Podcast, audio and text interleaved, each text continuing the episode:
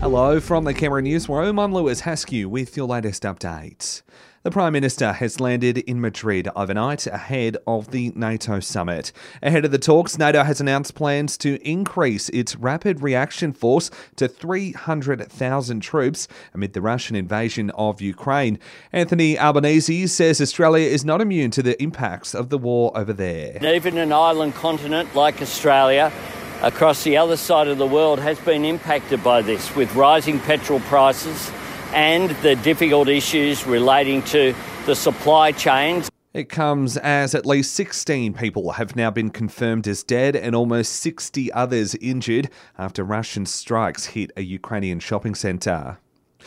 A 43 year old woman will face court today charged with drink driving after allegedly crashing into a parked car in Canberra's north overnight.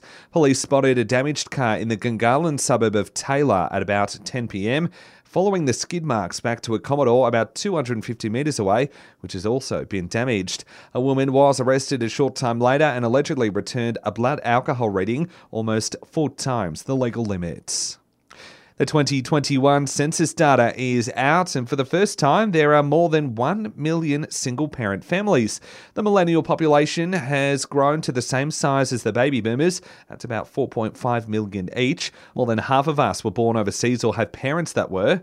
And on the night of last year's census, nearly 15 million of us were in some form of COVID lockdown.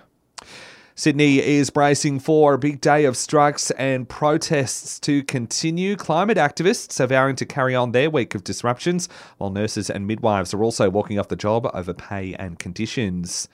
The National Multicultural Festival will be back next year for the first time since 2020, returning to the city and expanding into Glebe Park. The three day event will be held on February 17, 18, and 19 next year. We'll also be celebrating a milestone too with the 2023 festival, now marking the 25th anniversary of the event. We've shivered through our coldest morning so far this year, with temperatures in Canberra dropping to minus six degrees in the early hours of this morning. It felt much, much colder though, with the apparent temperature falling to minus 9.9.